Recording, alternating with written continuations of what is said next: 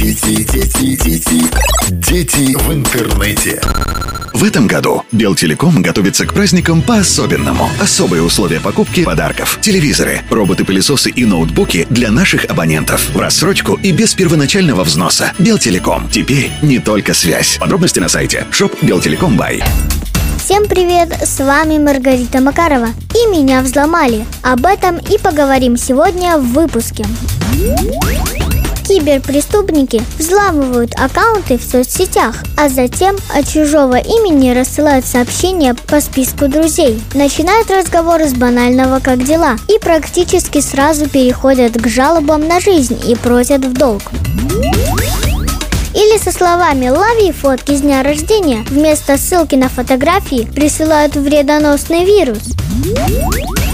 Он крадет с гаджета персональные данные, логины и пароли от личных кабинетов, в том числе и от банковских карт. Могут быть и более сложные махинации. Прежде чем выполнять все, о чем просит приятель, лучше перезвонить ему и уточнить, действительно ли нужна помощь. Скорее всего, он не в курсе переписки, но чем раньше он узнает о случившемся, тем быстрее предупредит остальных, что его аккаунт взломали. Защититься от вредоносных ссылок помогут антивирусы, которые можно установить на всех гаджетах. Для безопасности маленьких детей также можно настроить программы родительского контроля. Мошенники часто скрываются под маской интересных собеседников на форумах и в группах в соцсетях. Они заводят с подростком виртуальную дружбу на почве общих интересов и втираются в доверие ради будущей выгоды. Когда контакт налаживается, они выдумывают различные предлоги, чтобы получить необходимую им информацию. Например, мошенники просят ребенка прислать фотографии банковских карт или паспортов родителей.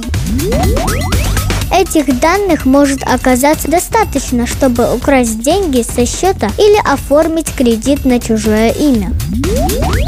Чтобы обезопасить ребенка, нужно как можно раньше обсудить с ним правила разумного финансового поведения. Если он жить не может без гаджетов, то разобраться в теме финансов ему также помогут специальные мобильные приложения. А для любителей почитать есть подходящие подборки книг про деньги и экономику. Подключите смс или push оповещения ко всем банковским картам. Так вы сразу заметите подозрительные покупки. Не стоит переводить на карту ребенка крупные суммы. Кроме того, можно ограничить суммы списаний или количество операций по карте в день, чтобы мошенникам не удалось украсть с нее все деньги разом. Дети, дети, дети, дети в интернете.